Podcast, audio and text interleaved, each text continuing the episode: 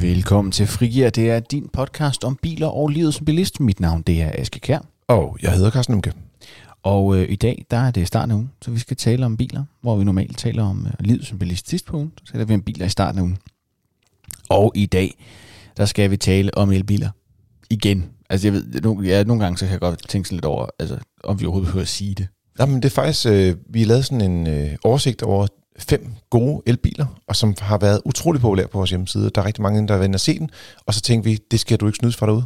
Bare fordi du sidder og kører rundt og lytter til podcast. Og det er fordi, vi tester jo altså simpelthen gakket mange biler herinde.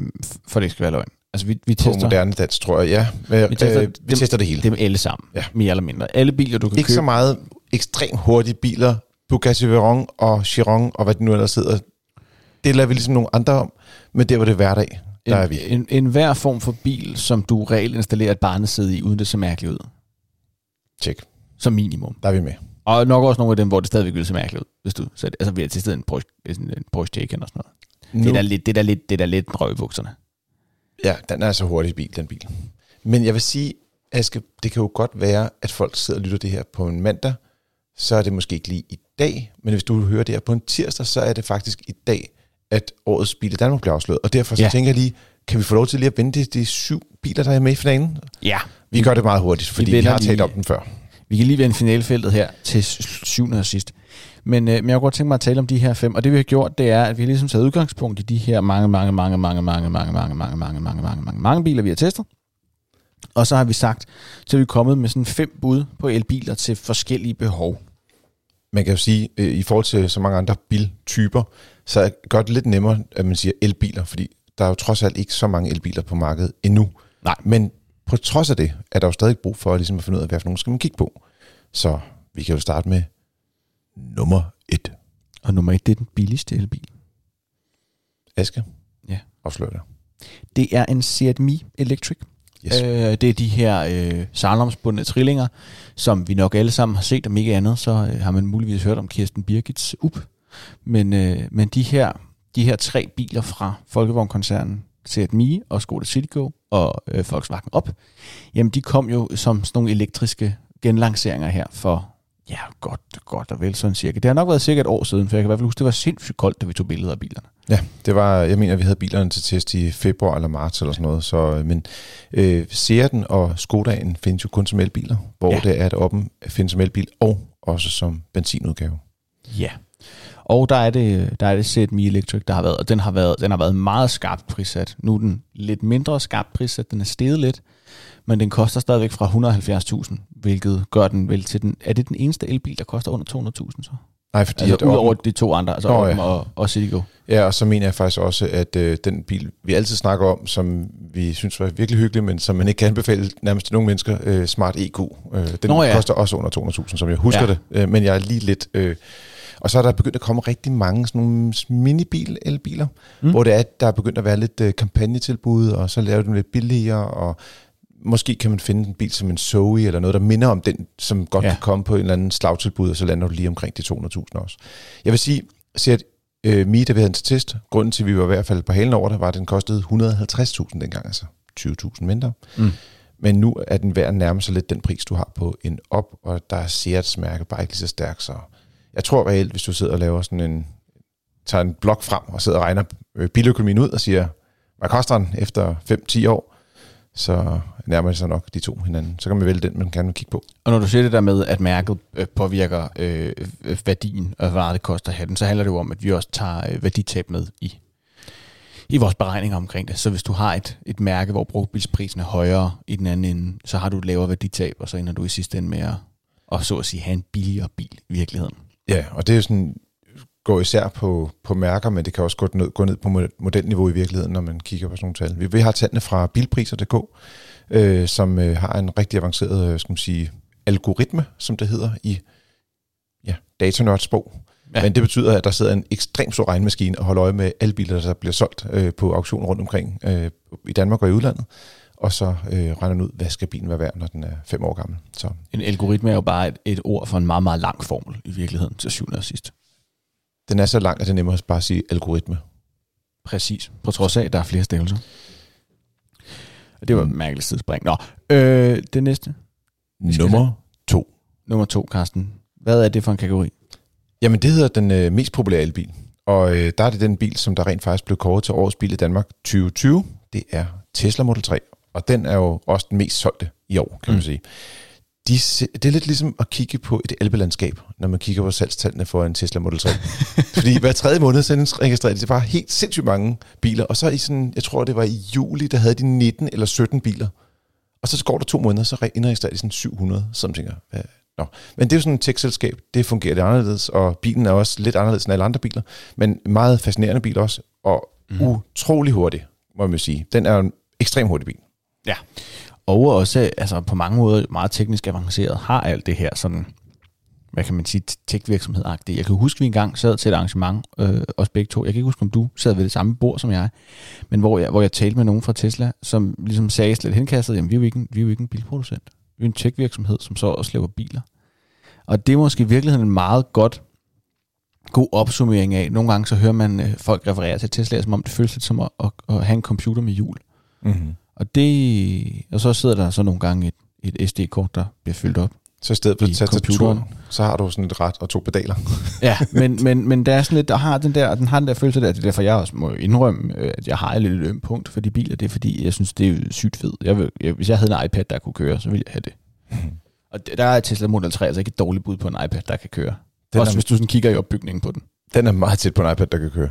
Så, men det er en rigtig fin bil, og den mest solgte, og fuldt forståeligt. Jeg vil sige, man skal nok lige op i give den billigste variant, der koster lige underkanten af 400.000, men læg cirka, ja, det bliver omkring 460-470.000, så er den, der hedder Long Range med firehjulstræk. Den kører noget bedre.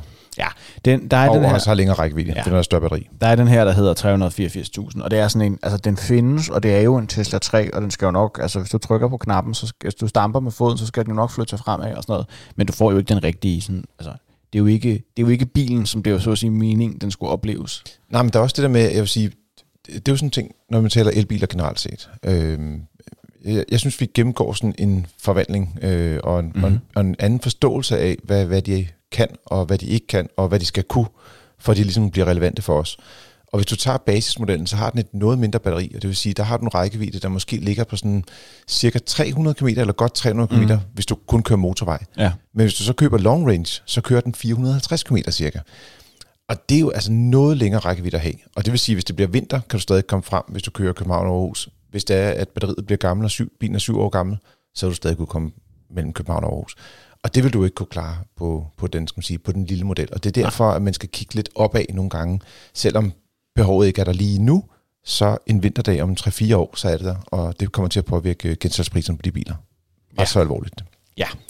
Er mit helt personlige bud. Og så er der nummer 3. Carsten? Hyundai Kona. Kæmpe fan.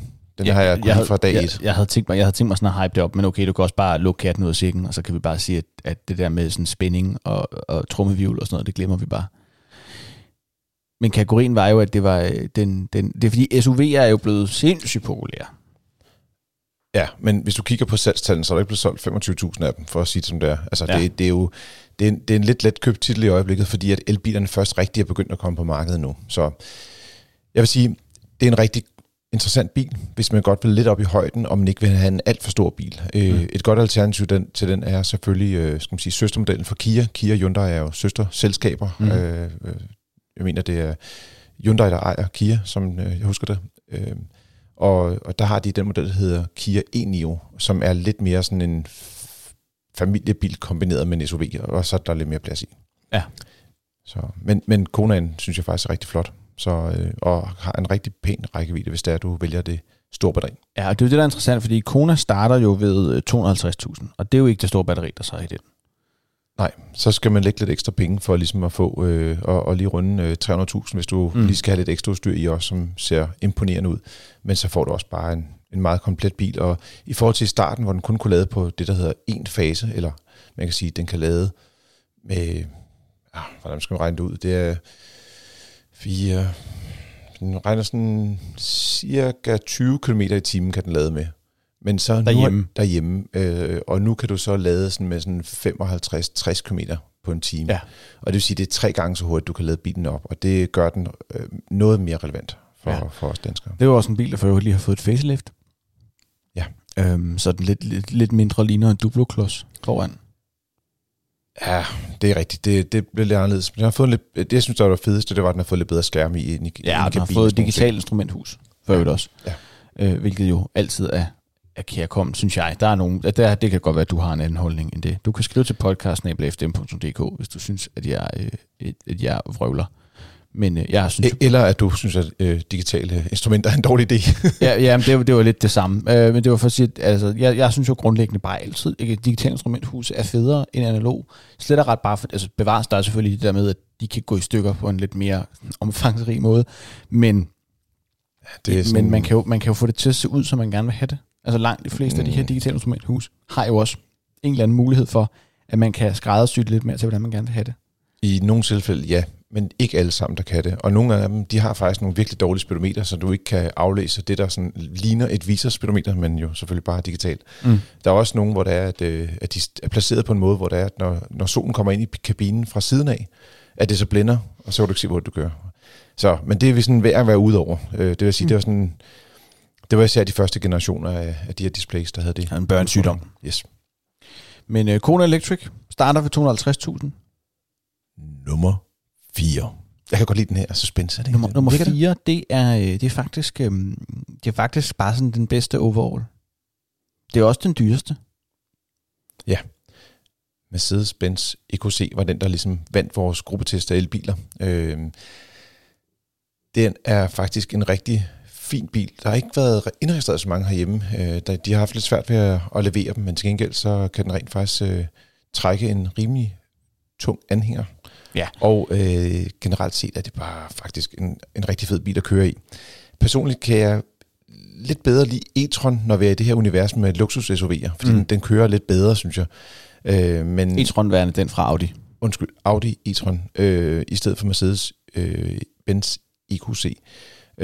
Men Mercedesen er en lille smule smallere, og det vil også sige, at hvis du bor et sted, hvor der er, du rent faktisk parkerer, hvor der er andre biler, så er det en klar fordel at vælge Mercedes frem for at vælge Audi. Altså Audi e-tron er sådan lidt et lokum at parkere.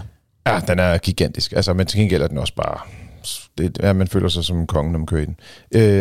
Mercedes må trække 1.800 kilo. Ja. Bare lige, hvis der var nogen, der sad og tænkte, hey, og hvor meget var det? Til sammenligning, så hvis jeg husker rigtigt, som Audi e-tron er på størrelse med en Audi Q8, er den, ikke? Er det ikke jo, det? Sådan Q8, Q7. Ja, det passer meget godt. Det er sådan deroppe. Og det er jo, altså, det er muligt, du har set den. Selv hvis du ikke har set den e-tron, så har du set den Q8. Og det er nogle lokummer at køre rundt i. Men EQC er sådan en bil, der kan det hele. Altså, den har en udmærket rækkevidde. Jeg har ikke hørt noget bøvl fra nogen af jer om, sådan, hvordan med den lader. Den er god at køre, lækker design, masser af anhængertræk. Men det koster så også bare noget. Ja, jeg skulle til at sige, nu siger den kan det hele, og det, inklusiv at være ret dyr. Altså, ja, den koster den kan det hele, og den koster det hele. 700.000 cirka. Og det er penge. Og det er også derfor, at den kommer ikke til at være super udbredt herhjemme. Nej, det er sådan en. Men ja, den kan det hele, og den koster det hele. Ikke? Altså, den koster de her, starter fra 690.000, og så har du, altså så er det jo en grundmodel. Er du klar til den sidste, Aske? Ja. Nummer 5. Det er den mest moderne elbil til familien. Ja, det kunne betyde mange ting, men det betyder, at det er en Volkswagen ID3. Og det er faktisk en ret, på mange punkter, en rigtig velfungerende elbil, men den har også nogle små steder, hvor der er, at den ikke rammer 100% plet, og derfor så har den også fået 5 stjerner i vores anmeldelser, og dermed ikke topkarakteren 6 stjerner, som der måske nogen, der havde troet, at sådan et produkt kunne levere. Den starter fra ca. 325.000 med det mellemstore batteri, som man som minimum bør købe, vil jeg sige. Den har en rækkevidde på motorvej på lige over 300 km, som svarer til den lille Tesla. Ja. Og dermed synes jeg, det er nok den største svaghed. Den er ret god til at lade hurtigt, faktisk, når man er ude og køre langtur, og så man kan få forlænget sin tur ret hurtigt. Men det der med at få den lange rækkevidde, når du ligger og kører på motorvej, der halter den lidt besmudet. Til gengæld så er den super fed inde i kabinen og masser af plads, og ja, så har de en masse ting med deres software, som alle, tror jeg, som får ny teknologi, de går og bøvler lidt med. Men, ja, der er nogle software med den, og man håber på, at det kan blive fikset. Altså, Volkswagen har sagt, at det bliver fikset. Nu må vi jo se, om det sker, men altså, der er nogle børnesygdomme i den. lige pt. Den er sådan lidt sjov, fordi den også er jo det her værditilbud, hvor der følger både opsætning af ladestander, eller opsætning af hjemmelader, og for den sags skyld også service- og reparationsaftale med i prisen på den. Ja, og det sidste, det er faktisk rigtig interessant. Også hvis man står og kigger på det og siger, lad os sige den med lidt ekstra udstyr, så hedder den 355.000, så kan man få en ret fin model. Og så tænker man, det er også mange penge. Men hvis du laver en service- og reparationsaftale på en bil, så koster det typisk sådan, på de fleste biler mellem 5.000 og 7.000 kroner om året. Så hvis du ganger det op over en 5-årig periode, så er vi over 25.000 kroner i serviceudgifter, hvis man laver sådan en all-inclusive aftale. Og det har du altså med i prisen her. Så det skal man jo ligesom tage med, når man sidder og laver det her regnestykke. Så, og dertil så kommer, uanset hvilken elbil du vælger, så vil det, når du lader hjemme, altid være billigere at køre på strøm, end det du er vant til, når du køber en benzin- eller dieselbil. Og det er jo også samtidig en bil, jeg synes det også det er en fed bil, fordi den ligesom den også fungerer som et pejlemærke for, hvad der kommer til at ske. Det er det samme, vi har set med Tesla, men nu ser vi det mere fra et etableret bilmærke. Den her bil, der er designet fra grunden op til at være en elbil, og som har gjort op med nogle designfilosofier og nogle idéer om, hvordan en bil skal se ud helt fra grunden. Altså, du har oplevet nogle gange nogle af de her første elbiler, der er kommet fra de etablerede bilmærker, de har for eksempel stadigvæk haft noget, der minder om en kadenttunnel, som er den her hævning, der er i midten af bilen, mellem de to aksler. Og den har du faktisk ikke brug for i en elbil på samme måde. Til gengæld har du brug for et batteri, som ligger i bunden af bilen, og det gør, at du i rigtig mange elbiler faktisk sidder ikke så godt på bagsædet. Og der har de har faktisk gjort det, hvis du sætter dig ind i en Tesla Model 3 for eksempel, så en af dens svagheder, det er, at bagsædet sidder ret tæt på gulvet, fordi hvis de rykker sædet opad, så ryger hovedet op i glastaget, og det har man ikke lyst til.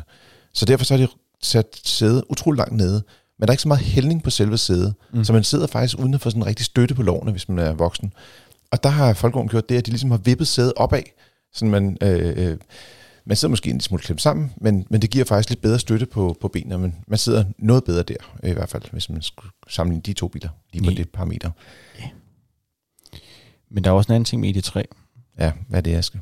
Det er, den er en af finalisterne til Årets Bil i Danmark 2021. Det var en utrolig super smooth overgang, du fik lavet der. Tak for det. Man gør sig vel umage. Man har vel charme. Nej. Årets Bil i Danmark 2021 bliver kåret den 24. november 2007. Det er en tirsdag. Når du hører det her... Cirka 16.30 håber vi på. Ja, når du hører det her, er det enten på tirsdag, hvis du er tidlig ude, eller i dag, eller i tirsdags, hvis du er sidst. Sådan kan det gå. Men der er 7 finalister, Carsten. En af dem er Volkswagen ID3. Hvad for nogle af de andre? Jamen, hvis vi skal tage dem bagfra, så kan vi jo starte med den, og så gå videre til... Toyota Yaris, som jo er vores favoritbil i miniklassen, og lige givet den 6 stjerner i gruppetesten. Vi har også haft den her i podcasten et par gange. Super spændende bil.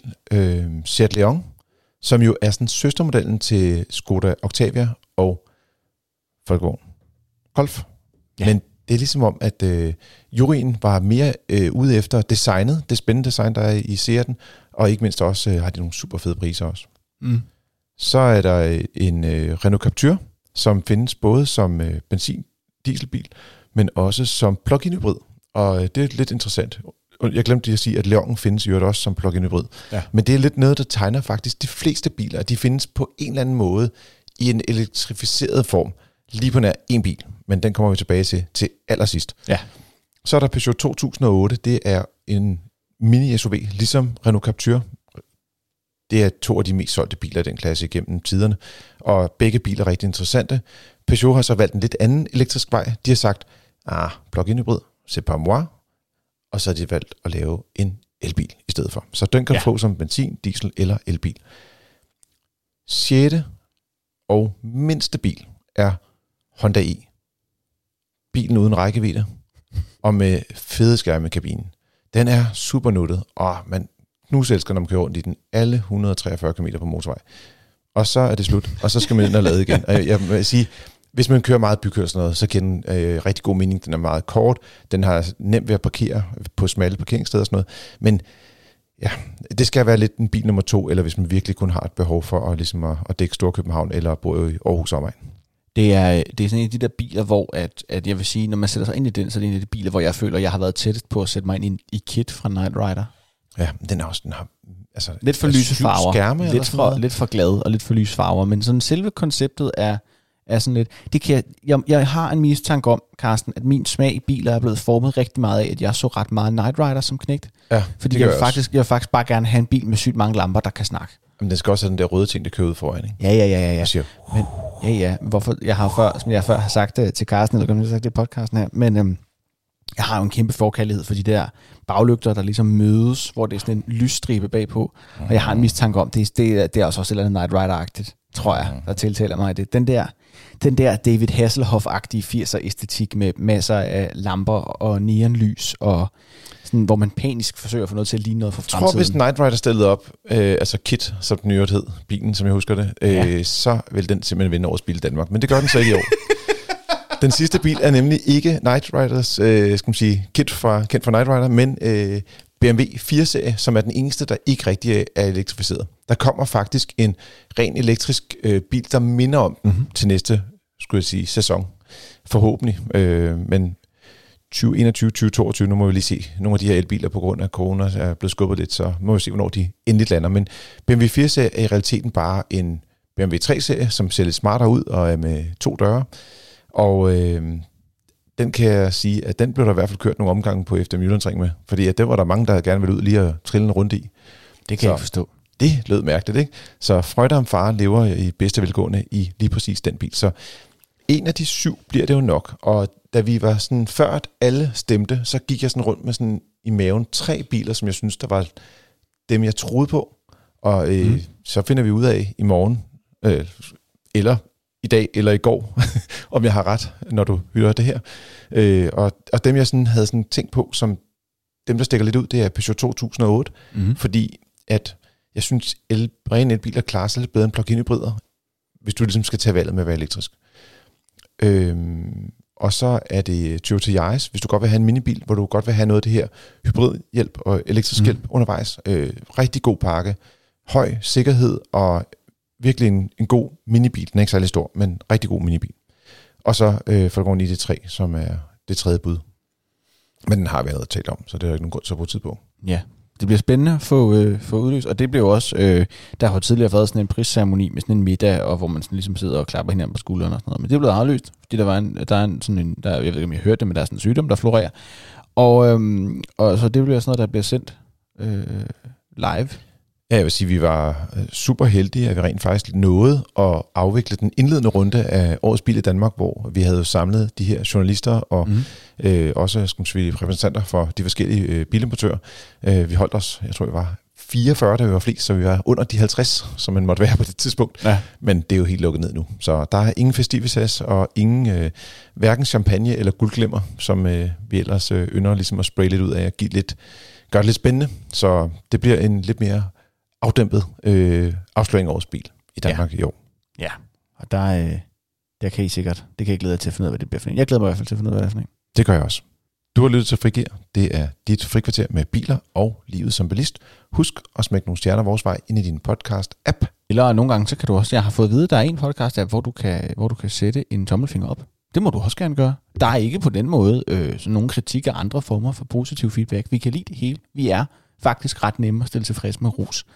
Har du lyst til at give os ros på en måde, hvor det for alvor varmer helt ned i vores små, ellers relativt kolde hjerter, så kan du sende en mail til podcast@fdm.dk. Ris, ros, spørgsmål. Hvis du har noget, du gerne vil vide, så send det videre til os. Vi tager det gladeligt med i podcasten fra tid til anden. Vi kan godt lide at grave ned i vores mailbox og se, om der sker noget spændende.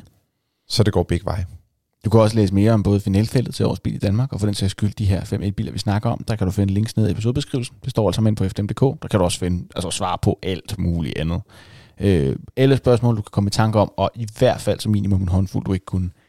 Og ellers så vil jeg bare sige tak for den her gang. Og god tur derude.